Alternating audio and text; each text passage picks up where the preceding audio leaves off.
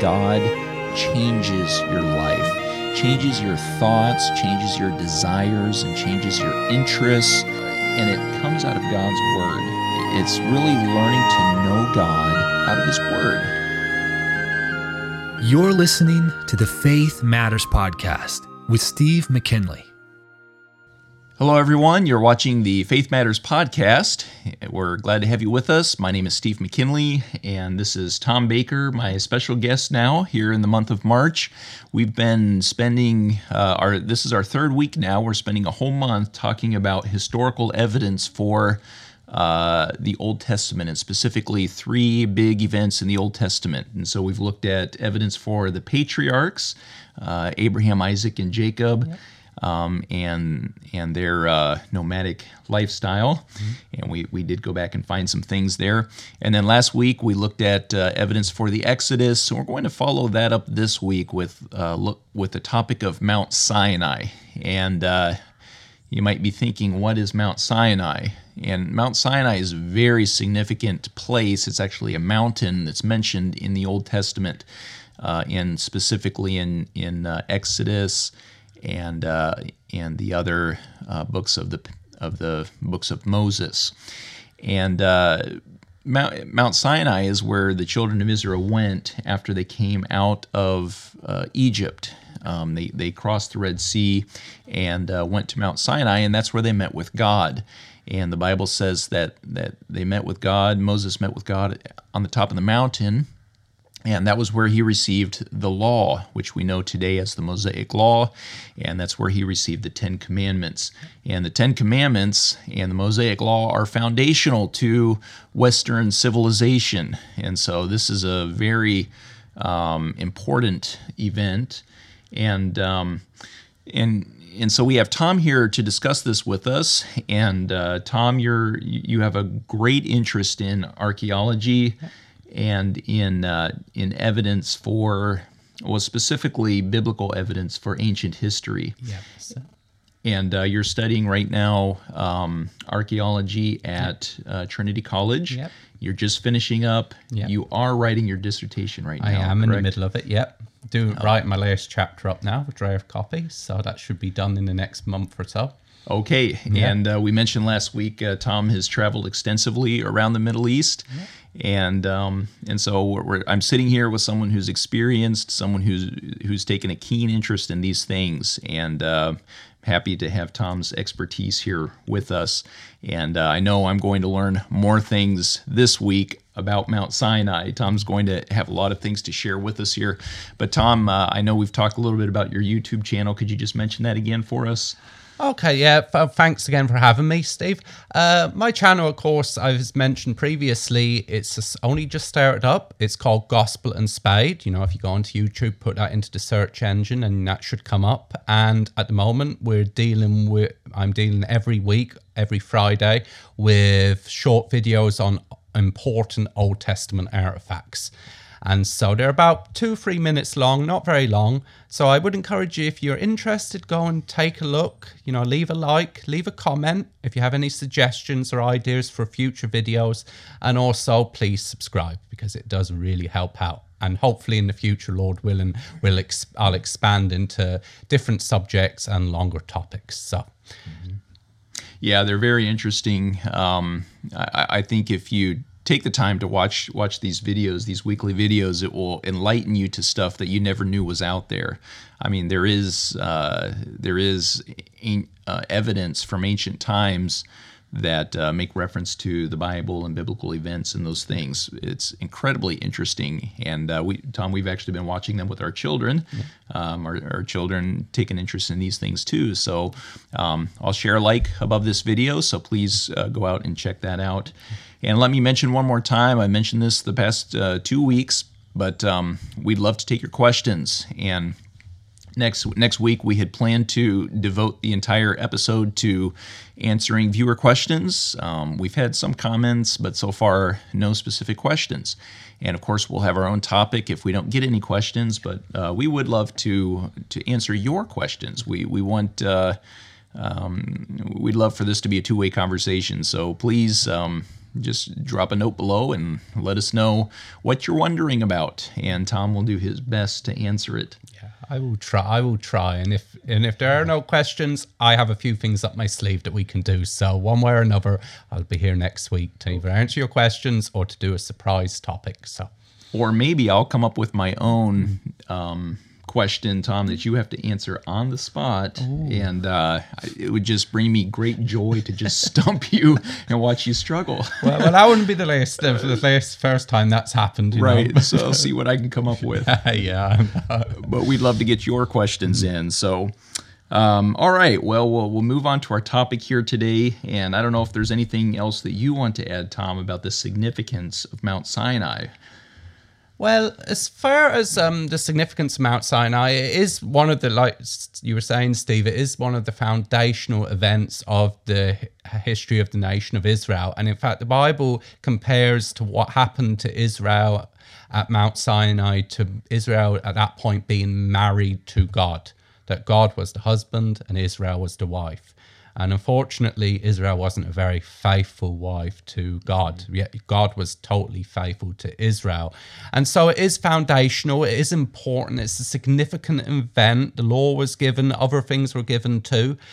But it's one of those places that, you know, people want to know where Mount Sinai is. Mm-hmm. And who can blame them? All these important stuff happened there. We Christians and even non Christians alike are interested in the location of Sinai.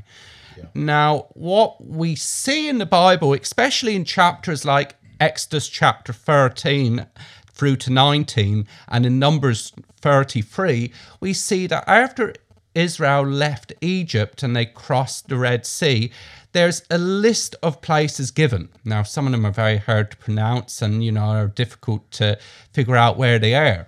But what we see is that God gave Moses, you could say, an itinerary of all the places they stopped on going from Egypt to Sinai. And so when Moses wrote the law, and I believe Moses wrote the five books of five first five books of the Old Testament, it was clear that these weren't made up places. These weren't places that were just fiction. These were real geographical places that in the ancient world people would have known about. But the problem is, is people say, okay, then we have this list of places. We know they must have taken a route to Mount Sinai, but where exactly was that route? And ultimately, where was Mount Sinai? Now, the issue is with the location of Mount Sinai is this is that the events of the Exodus and the journey to Sinai took place over 3,400 years ago. And so that makes it extremely difficult to pinpoint the exact route and location of Sinai. Because, you know, that would be like, um, you know, and say 3,400 years in the future, and, you know, we have a, a list of directions from one place, say, from where we're recording this to Dublin today. You know, you could say go from A to B and from B to C and so on. But in that amount of time, things might have changed. Places may not exist, the names may have changed, and so on. So it's very hard to pinpoint an exact route. But what we do know is is that over the years there have been contending places for the ex- exact location of Mount Sinai. Now, if you were to go to Egypt today, you would go on a guided tour, and they were to take you to what what is called Mount Sinai. They would take you to a place in the Sinai Peninsula, which is called um, uh, Jebel Musa. And below Jebel Musa, Jebel Musa actually in Arabic means um, the mountain of Moses. So that's literally what it means, the Mount of Moses. Mm, And below Jebel Musa, there's St. Catherine's Monastery. And so if you were to go on a tour, like I said, and they said, we're going to Mount Sinai today, that's where they would take you. Mm. Now, for a long time, from the, at least the 4th century AD, that has been the traditional site for Mount Sinai. But the question is is the traditional site the biblical site? Because we have to be careful here. Just because tradition says one thing, does it square up with what the Bible says? Now, sometimes I will say, quite honestly, that tradition does square up with what the Bible says. But we have to be hesitant because sometimes tradition does not square up with the scriptures. So you have a conflict. So which wins out? Does the Bible or tradition? Yeah, Tom, I was going to ask. Um, you know, I haven't been to Egypt or the Sinai Peninsula or Jebel Musa, um, but have I heard correctly that when you go there, it's just not very impressive to look at? Like what you have in your mind, it just doesn't quite match up with the biblical story. Well, I, I personally, I've actually never been to Jebel Musa. I think I wouldn't- could have had the opportunity one time. I unfortunately didn't take it. It is on my to-do list, but it is an impressive sight. There is a big mountain there in called, like I said, Jebel Musa. At the bottom of it, there is a very old monastery. In fact, if you go into the monastery, there's a lot of old churches, a lot of old buildings. And in fact, there's even a bush in the monastery building, which supposedly is the bush that God spoke, that God used to speak to Moses. The burning bush. The burning Wow. bush. So- Wow. Survived all this time. Yeah, well, that's what's claimed. But it's an impressive sight. It is. It, you can actually even go up on top of Jebel Musa, and and it's very popular to see the sunrise from Jebel Musa. Mm. So it's an impressive place. But even though it is impressive, is it the biblical site? Now, a lot of people will argue and say, yes, it is. Of course it is. But does it have the scriptural and historical and archaeological support to back up that idea? Hmm. There's nothing necessarily wrong with tradition, but does it square up with the scriptures? Well, and I think if you if you were an archaeologist and you were going out looking for biblical evidence and you believe that that was the site, you would be looking around there, right, Yeah. for evidence of large groups of people having lived there, Exactly. and you just don't find it. Yeah, well, that's an interesting point actually, because uh, because the nation of Israel, of course, which was refounded in the 1940s as an independent Jewish nation, of course, they fought several wars. One was, of course, the Six Days War. And at the end of the Six Day War, you know what? They actually had taken control of the Sinai Peninsula.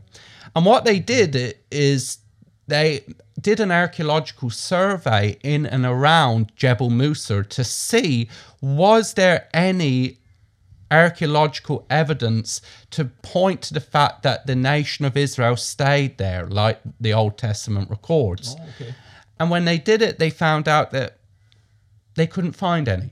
Hmm. Now, that in itself does not prove hmm. anything because previously we mentioned in the podcast with the patriarchs that a nomadic people is very likely to leave very little physical evidence behind. Mm-hmm. But as far as they could tell, they found nothing whatsoever. Okay. And so that sort of put a question mark above their heads because if you were there for at least a, a number of months, as the Bible tells tells us they were, you would think you'd find something. And it was such a large group of people, huge. Yeah. We're talking millions, Yeah. millions of people that, that would have been there. Yeah, if you believe the script, scriptural numbers, which I do, it would be about two to three million. Mm-hmm. But yet they found nothing, and so that discouraged them. But like I said, that's the traditional site. Now I will add. There are other sites that have been proposed for Mount Sinai. In fact, off the top of my head, including Jebel Musa, there would be five, five sites. Some closer to Egypt and some further away from Egypt. Now, Jebel Musa is the traditional site, though in recent times there has been another contender for Mount Sinai being in what we would know as Arabia or modern day Saudi Arabia. That's Jebel al Lawz.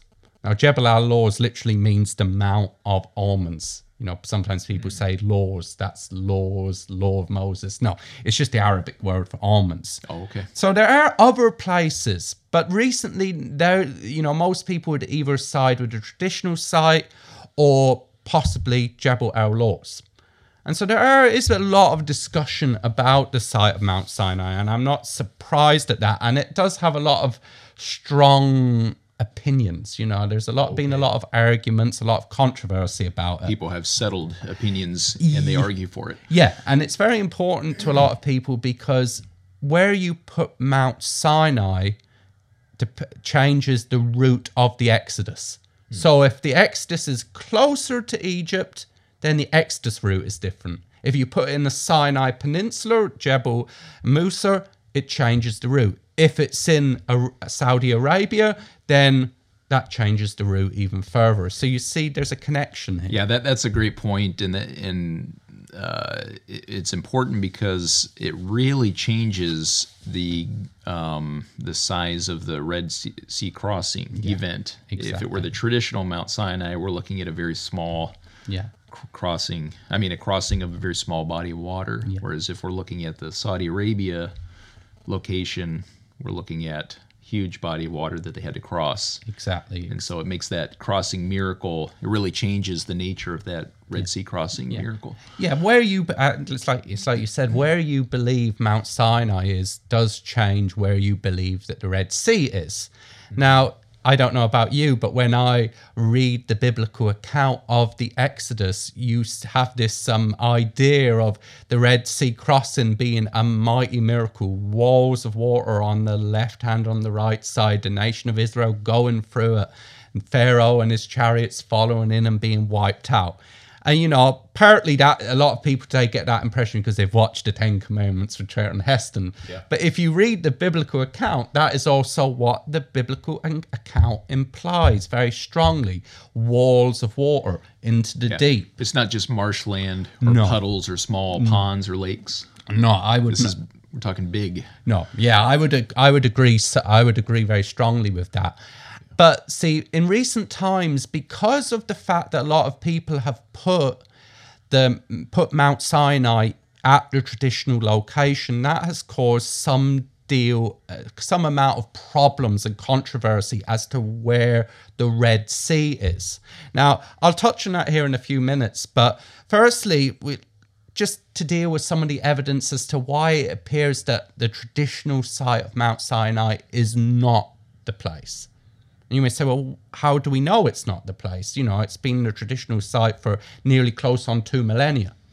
So, what evidence is there to show that this isn't the place? You know, if you think you believe something for 2,000 years, it has to be true. Well, first off, that's a problem because the tradition of that mountain being Mount Sinai only came about fir- uh, fir- that first that we know of is in the fourth century AD. In fact, the first mentions written down evidence that it was believed that that was Sinai came from a female pilgrim called Egeria who visited that mountain in the fourth century AD and said that that was Mount Sinai. That's the first written evidence that points out that that was Sinai. So that was that was far far removed, like two thousand years removed from the actual events. It's centuries later. so we can't place too much weight on that. Exactly. Now, it doesn't mean it doesn't disprove the idea, but at the same time, it makes you wonder hmm, that's very late. That's far removed from the events of the Exodus, which go back to the 15th century BC. So you can see the disconnect. That's an awful long time after the events of the Exodus to claim that that was Mount Sinai. Also, just another issue too is remembering the Exodus account, Moses was driven out of Egypt because he slew an Egyptian. He murdered an Egyptian. Mm-hmm. But the thing is, if if you were Moses and you were in Moses' sandals and you were wanting to leave Egypt, you want, want to get as far away from Egypt as possible because there would be a, probably a death sentence on your head mm-hmm. if you came back. Now, the argument often is given forth that, you know, the Sinai Peninsula wasn't directly controlled by Egypt. That's true. The Egyptians never fully considered that part of the world as Egypt. It wasn't, you could say, Egypt proper. But what we do know is that e- the Egyptians did have a lot of interest in that region because there were mining operations there. In fact, nearby, uh, nearby to Mount Sinai, they found like copper mines and bronze mines and mining operations going on near that region. So the Egyptians were there. They just didn't sort of claim it as a as their own. It was nominally theirs. And so if you were Moses, you wouldn't want to be anywhere near a place where there just might be Egyptians who might find you out and hand you over to the authorities. Right. You'd go make sure you were outside the borders of any Egyptian influence, however far you had to go. And what the Bible tells us is, is Moses fled to a place called Midian. Now, Midian was its own distinct nation, its own distinct country outside of the borders of Egypt. Now, there over the years, there's been a lot of controversy and debate as to where Midian is. But most the consensus today is is that Midian is in what is modern what is now modern day northwest Saudi Arabia. So it's not in the Sinai Peninsula, it's not in Egypt, it's in Saudi Arabia. So if you were to look on a map, you would see Egypt, you'd see the Gulf of Suez, you'd see the Sinai Peninsula, there's another Gulf, the Gulf of Aqaba, and then it goes over to what is now modern day Saudi Arabia. That is where it's believed Midian was. And the reason that's significant is because uh, Moses fled there, like you said, Yeah. and really started a family there Yeah. and set up his life there Yeah. um, until the Lord appeared to him and said, Go back to Egypt. I have a job for you to do to take my people out of Israel. Exactly. And so the relation to Mount Sinai is that uh, Moses would have gone back to the place that he was familiar with. Yeah, exactly. And so the, the place of Midian becomes very important for the location of Mount Sinai. Yeah. And he, yeah, like you said, he lived in Midian. For, the Bible tells us for 40 years as a shepherd. And what we see is, is that the Midianites, they were nomadic pastoralists. In other words, they would take their sheep to places and cattle where there was food available, grazing, grazing ground for their animals and livestock. Now, if you look on a map, the idea that Moses traveled all the way from northwestern Saudi Arabia up to the northern tip of the Gulf of Aqaba, all the way then then south into the Sinai Peninsula to get to what is Jebel Musa today. That's an awful long way for a man to take his sheep. You know, now pastoralists and nomads can travel a long distance, but that is an awful long distance to go. Mm-hmm. Very, very, very out of the way. Yeah. You know, they would travel distances, but that seems to be, in my mind, pushing it a little bit. Oh, yeah. So that's a yeah another reason. Also, one of the problems is is that in modern mindset today, it's believed very commonly that the Red Sea crossing took place in the region of uh, the northern t- the northern end of the Gulf of Suez. Today, where the Suez Canal is, actually, there's two canals there. I only learned that a few years ago. There used to be one, now there's two. But in that region, that's where it's believed by a lot of scholars and academics is where somewhere the Red Sea crossing took place. Now that opinion has ch- has changed somewhat, not in the general region, but where exactly that crossing could have took place. In the 19th century, it was commonly believed that uh, it, the Red Sea crossing took place at the northern tip of the Gulf of Suez into deep water. But then that changed. Modern day academic thinking is that the Red Sea crossing took place in what they believe was a shallow inland lake. Now, the problem is with that is is if you read the Bible, if you just take the Bible for what it's saying, if you take it as a historical narrative, you get this impression, a very clear impression, I believe, and very sound impression, that Israel was surrounded by mountains, they were trapped, they were also going into a very deep sea during the Red Sea crossing. But if you were to go to the, you know, if you were to see the the region of the Gulf of Suez, where and uh, where the where the Suez canals are today, what you find is is that area is basically flat. And yes, there were lakes, but they weren't very deep. And, and why would they have gone through? Why would they have gone out of their way to go through water if there were was a nearby land route? Yeah. That, that doesn't make any sense. Yeah, exactly. And that's the thing, you know, as one person I remember said, you know, why go through a lake? Why not just go around it? Right. And you know, the impression you also get is when Pharaoh went in with his chariots, they were trying to catch up with the Jews. Mm-hmm. Well, could they not have just gone around Right. and caught them on the other side of the Red Sea if it was just a lake. Right. If it were just a lake, they didn't have to follow the children of Israel through the sea. Yeah. In fact, on chariots and things like that, it would have been faster to go the known land route. Yeah, they probably and they would have caught up with them. You know, it wouldn't have been much of a diversion, and it would have made more sense. Right. So it doesn't really fit the biblical story. Yeah. And so that's you see, and a lot of that idea comes about not from what the Bible says, hmm. but a lot of it has come about because of more modern liberal criticism of the Bible. It's not based on a on a belief that the scripture is God's word, but rather they, it's based on the belief that the Bible is just yet another infa- uh, fallible human document that cannot be depended upon. And that's the problem with these modern day positions. And also, It's really starting with the idea that there can't be miracles. yes, And so if there is no miracle of the Red Sea crossing, we have to find out um, another explanation for yeah. it. And that's why they say it inland lake. The wind could have blown the water around, or they could have waded through it, or it's just an exaggeration. But yet, the Bible, I believe, makes it very clear. It was a deep sea. They were surrounded. They couldn't escape. The only way forward was through a deep Red Sea. Right. And so I believe that that, that idea is just not biblical. Right. Also, another argument that's been put forth recently by academics in support of the idea that Israel went through a shallow inland lake rather than a deep sea is based upon the idea coming from Egyptology. Now, Egyptology is just the study of all things Egyptians, especially ancient Egyptian. But they make a connection between the idea that in e- Egyptian there was a word used for reeds, which is called tufi. Now, in Hebrew, the word for the Red Sea is the Yam Suf, or the, or as we would translate it today, the Red Sea.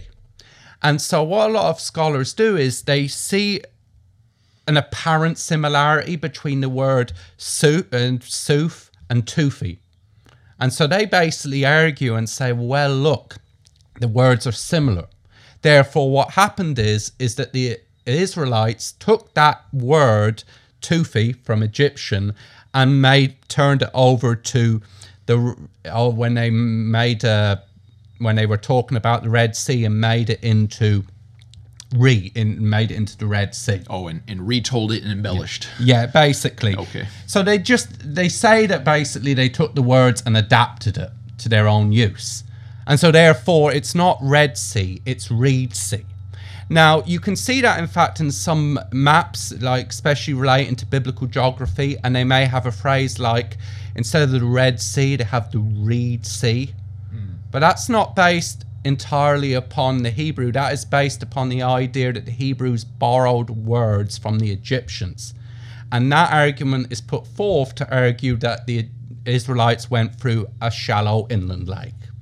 And so you see the issue there. They're they're trusting more on what Egyptology says rather than what the Bible says. Okay.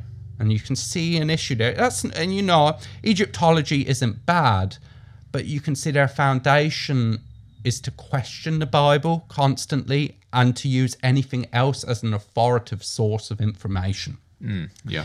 And another simple thing that they do to try to argue that the Red Sea is in that region is that the Red Sea in the Bible is in multiple places.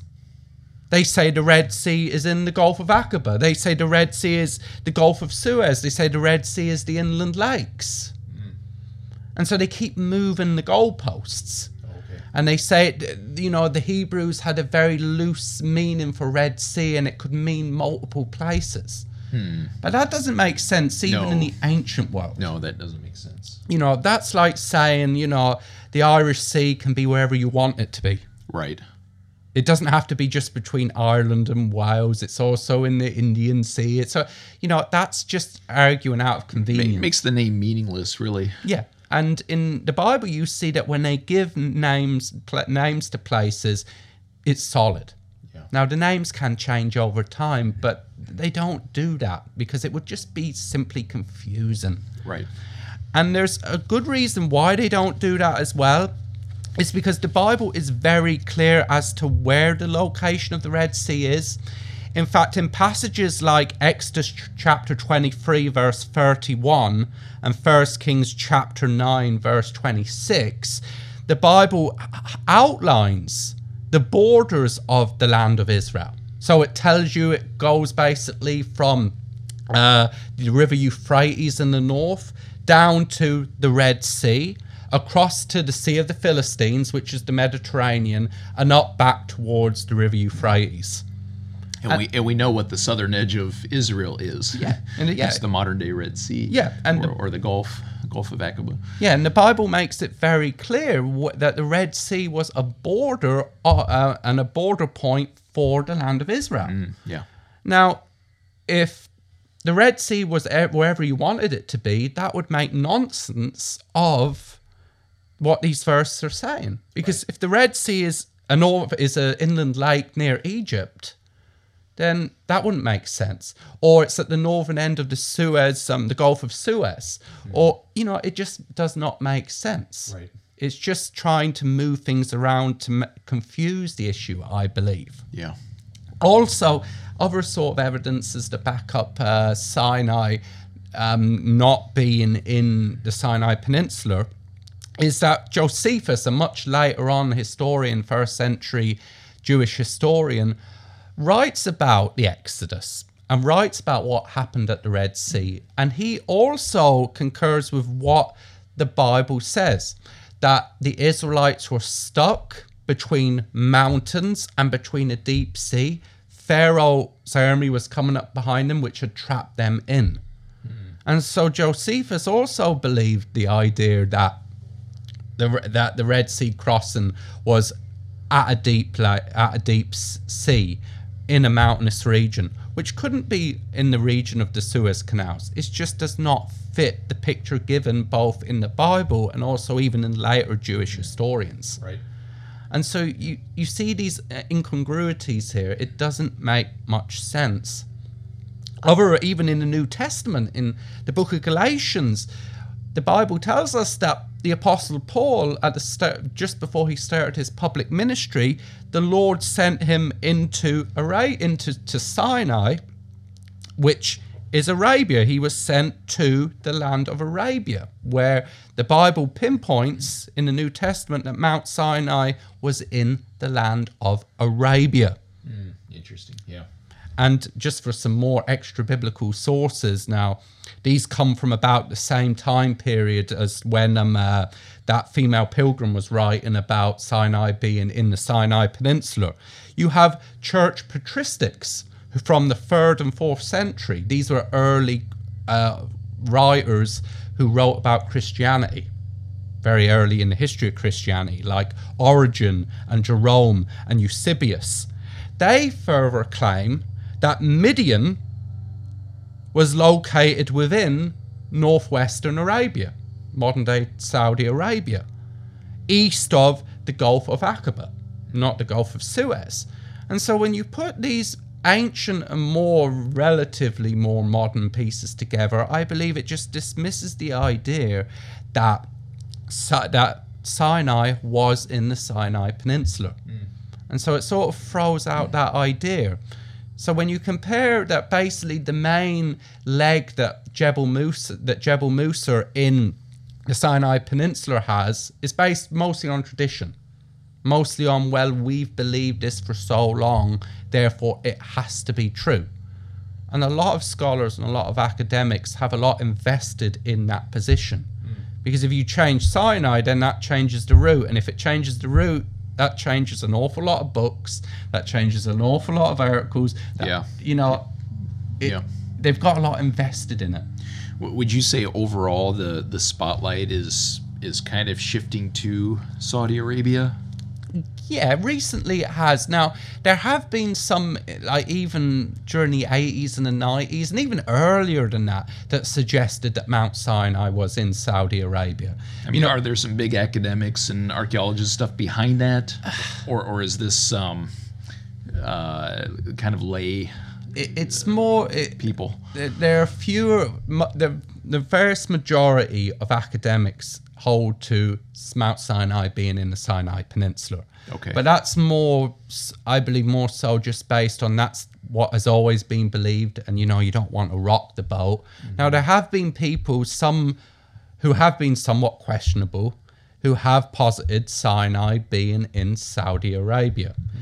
But the problem is, a lot of more solid, reasonable people have come out and said that Sinai is in Saudi Arabia. And you know, for one, for an instance, one person that really sort of put I was who his point of view and how he how he presented the idea put put people off believing in um, uh, Sinai being in Arabia is a guy called Ron Wyatt. Now, Ron Wyatt he argued that the that the Red Sea crossing was at the Gulf of Aqaba and that Sinai is in Saudi Arabia. But because of a lot of his claims and how he went about doing things, that sort of put a lot of academics off. There was others too, and so they, Oh, so he didn't have like real high credibility. no, no, no. Uh, Though personally, I believe a lot of his conclusions were quite reasonable and sound, but just how he did things and how he went about presenting his evidence and some of his more extraordinary claims really sort of put people off the idea. Oh, okay. But he's not the only one. There, there have been others who have been far more qualified and more academic and more professional in their approach. Mm. There's, for instance, there's an author who I would encourage people to read, a guy called Glen Fritz, who's wrote a book on the Red Sea and on Mount Sinai. You know, and I don't agree with him on everything 100%, but he lays out the geographical and logical evidence to point to Sinai being in Arabia. Okay. And so, and there are others too who have posited that idea. And in fact, there's a lot of other authors who have argued that, who have said that Sinai, they may not believe it's in Arabia, but they believe it's somewhere else within the Sinai Peninsula, closer to Egypt, closer to the Gulf of Aqaba. So That doesn't really help us out with No. the stuff you've already mentioned. no, it doesn't. But what it shows is, is that the argument isn't settled. Right. Okay.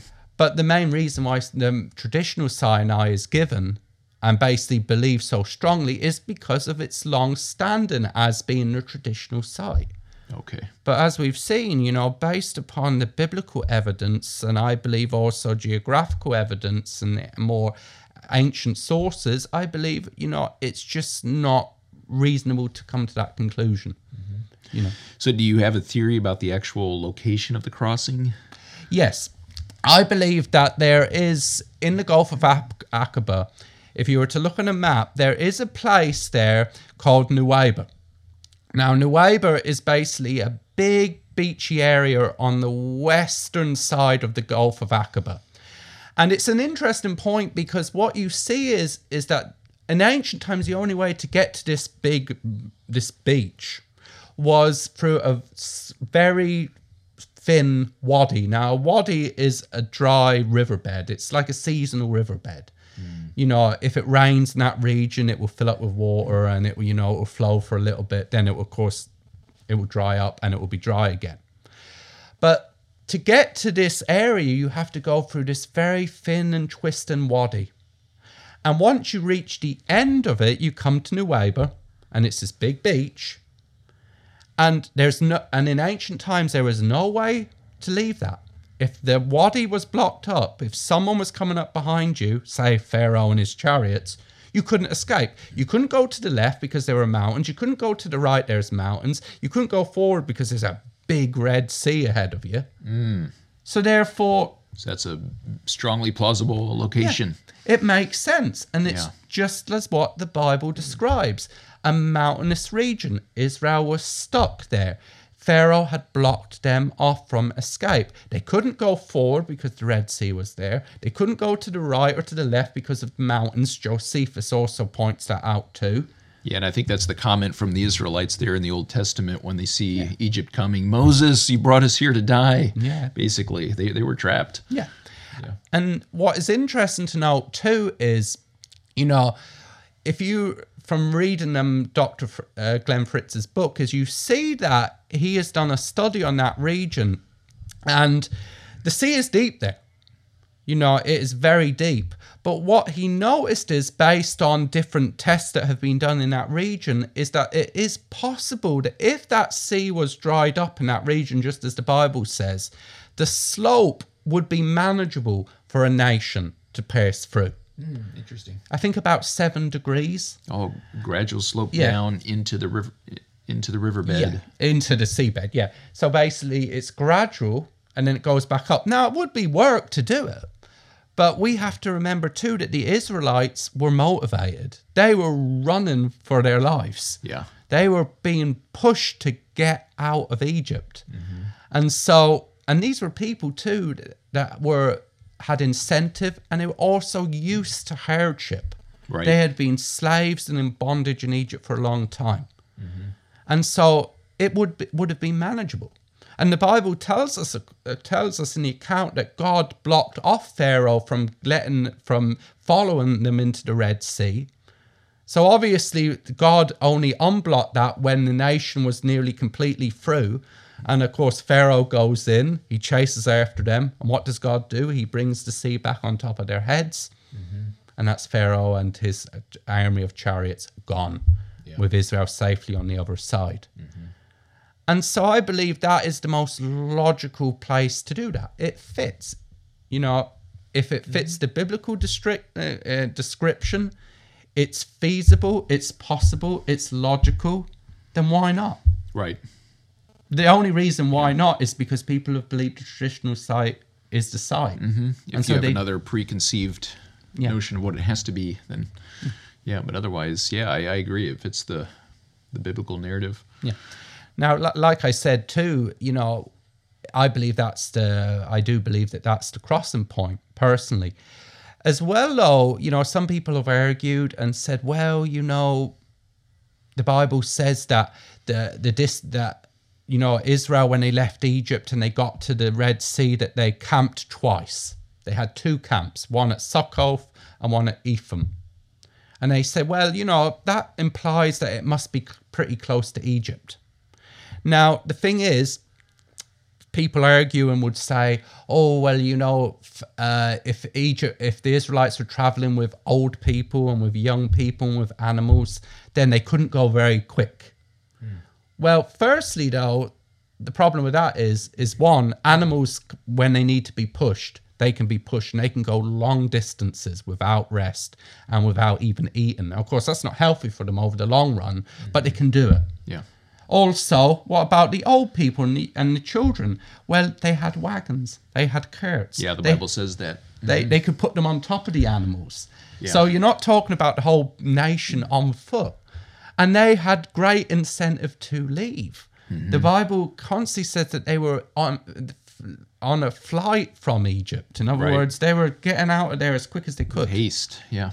And what we need to, the conclusion that, you know, has been made, oh, well, uh, it had to be close to um, uh, the Gulf of uh, the Gulf of Suez because there was there was two camps, so that took three days. But that's an assumption. We that's assuming that they traveled one day, set up a camp, took their camp down, traveled again, set up a camp, took the camp down, traveled, and then they reached Red Sea. But it's also possible that they just fled for as long as they could. When they were tired, they needed to rest, they stopped. And then they did the same thing again. And I think an interesting parallel in in the book of Genesis is the story of Jacob when he fled from his uncle Laban in Haran. Okay. And you read that account, and the Bible tells us that Jacob had a little bit of a head start. He was running because he was sick and tired of being with Laban, who was robbing him and cheating him. And so he leaves to go back to the land of Canaan. Now, Haran is in southeast Turkey today. And the region where Jacob was gone was in Canaan. In fact, in the land of Gilead, within the vicinity of Canaan. That's about 500 miles, roughly, give or take. And the Bible tells us that Jacob, with his family and with his animals and with his household, did that distance in 10 days from Haran to Gilead near Canaan in 10 days. That's roughly Turkey down into Israel in, the- 10 days Yeah. with a family, with all of his goods and flocks and Yeah. everything. and that's about 50 miles a day. Wow. Now, that would be an extreme push. That's pushing. And why would Jacob do that? Because he had the incentive. He wanted to get away as quickly as he could. That's a good point. It shows that it can be done. It Can. And in this case, in the case of the, the children of Israel, it was a larger, much larger group of people, but it could be done. It could be done. And they had good reason to flee. And here's here's a question that I've always kind of had in my mind. Moses knew how to get to Midian. He had been there before. He lived there. He knew it. Yeah. Why why in the world would he lead the children of Israel down into a place where they would get trapped? Why didn't he take the northern route and just go around the Red Sea? Why didn't he go that way? Yeah. Well, firstly, I believe that was his intent. You see, originally in that time period, there were three major trade routes, international roads that went through what is now the northern end of the Sinai Peninsula from Egypt to other parts of the world, like, say, Babylon or Arabia. The first northern route was the Roman name for it was the Via Maris or the Way of Horus. That's the Egyptian name, or the Way of the Philistines. But hmm. God told Israel not to go that way. So they didn't go that way. That was the quickest way to Canaan from Egypt. But God says, no, don't go there because the Israelites will be put off by the warlike nature of the Egyptians and possibly bumping into the Philistines now on the way. So God says, oh, don't. There was another road that went was south of that, which was the middle route that went to the way of Shur. Now, you know, and even in today's uh, way of saying things, we would often call a road by the the the destination of that road. So you say, I live in a place and I want to go to Dublin, where you would say the road to Dublin or the road to New York. You know, we tend to name names and roads by where we're going to or where it ends or its destination. And that's what they did in the ancient world too. Hmm. They would say the way of the way to Shur. But there was also a southern route, which is the way the way to the red the way of the Red Sea. Okay. And so that led to where?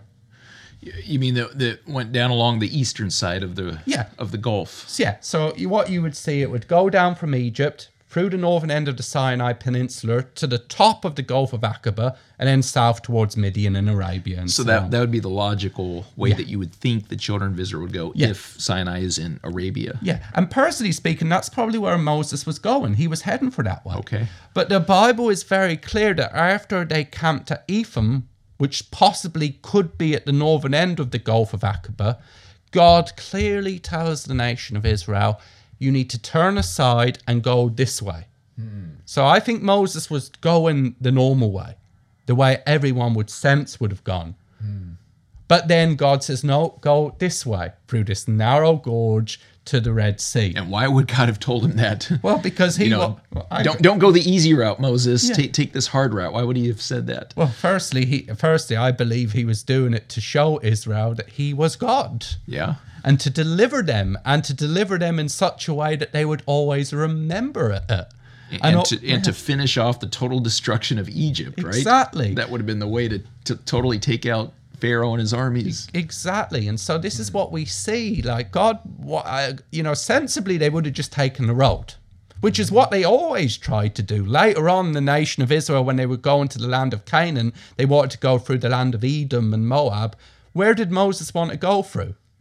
He wanted to go on the King's Highway, the main road, the highway. But Edomites, the Moabites wouldn't let him, and so he couldn't. So he had to go a longer way.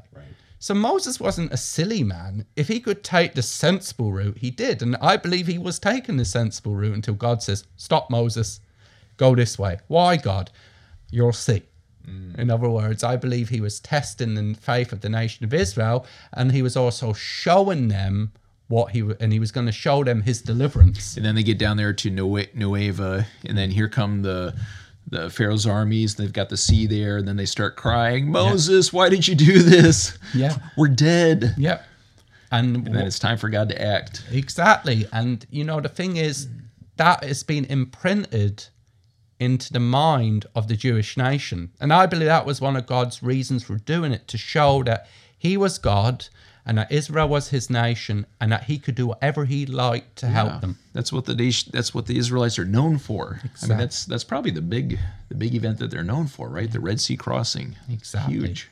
And so therefore I can I would conclude that Mount Sinai is at the is in the mountain range there in what was the land of Midian and Jebel Al Lawz, mm-hmm. around that region.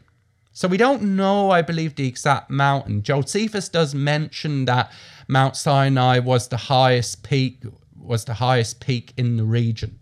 So it was the highest mountain. And that region where Jebel Al Lawz is consists of the highest mountains in that area. Hmm. So we're not So sure. it's likely one of those. yeah, somewhere I nearby. exactly which one, but Exactly. So I hmm. believe when you look, you read what the Bible says, you read its descriptions, and you just, you know, think about it logically and put putting aside the traditional site of Sinai, I believe the only sensible conclusion to draw is that the, the Red Sea crossing took place at the Gulf of Aqaba, at Nuweiba, and at Mount Sinai is in today northwestern Saudi Arabia. Hmm. And in fact, there have been some findings around Jebel Al Lawz in Saudi Arabia that may suggest physical evidence for the nation of Israel being in that region. yeah. Now- and there's some very interesting. If, if you go out and look on on YouTube for Jebel Al Lawz, there's stuff that really makes you scratch your head. Yeah, there has been structures found there. There's things that are, you know, you look at and you think, I wonder what that is. Now, the Saudi Arabian government did do excavations there, hmm. but they're very reluctant to sort of release information on that. I can imagine. Yeah. Yeah, So it, they're, they're not exactly pro-Israel. no, and in fact, only until recent times they haven't even uh, uh, encouraged foreign travel there. And so I believe there is good evidence to point to that region being where Sinai is. Wow. Yeah. that's this is fascinating to me. So it just, I just suppose, you know, at the end of the day, you people may say, well, does it really matter? Well, at the end of the day, it just, I think, shows us that what's more important, tradition and what the academic and scholarship, academics of this world and scholars of this world say, or do we put our faith in what the Bible says, and then just apply common sense? Yeah. Yeah, and I think it goes back to kind of what you were talking about the first week when, when you said what ar- the role of archaeology is. It's painting this richer picture of the Bible, and uh, and even though we're not talking archaeology here, we're talking about the logical um, route of the Israelites and the location. Uh, it, it in your mind, this becomes plausible. Like it, it's no longer. Um, you know implausible this red sea crossing you can actually see how it happened Yeah, and and so it's uh, it's kind of subs- substantiating or raising the plausibility of the whole exodus story Exactly. so Exactly. this is fascinating Okay. So, yeah okay well um, I, i'm sure there's more that could be said about this. Uh, if you have follow-up questions let's address it next week tom. Um, and uh, you know if there are other questions you know i know there's for example one outstanding story from the old testament is is jericho. And in fact there have been es- excavations of a of the what people believe is the location of Jericho today and uh, the walls that came tumbling down. If you have questions like that, you know, there are a lot of um, very interesting things that we could talk about next week. Leave it in the comments. Yeah. Um, we'll, we'll try to hit on your topic that you're interested in. But um, all right. Well, thank you, Tom. Um, third week in a row here. I've learned a lot. And I'm looking forward to what we'll come up with next week. I am going to come up with a stumper question for you. So I'm going to have to rack my brain for next week oh, I look forward to that. uh, and then see if I can watch you squirm. That'll be my goal for next week. oh, hopefully so, I can answer you. yeah. Okay. Well, well, thank you again, and um, be sure to check out uh, Tom's YouTube channel. And so we'll see you next week.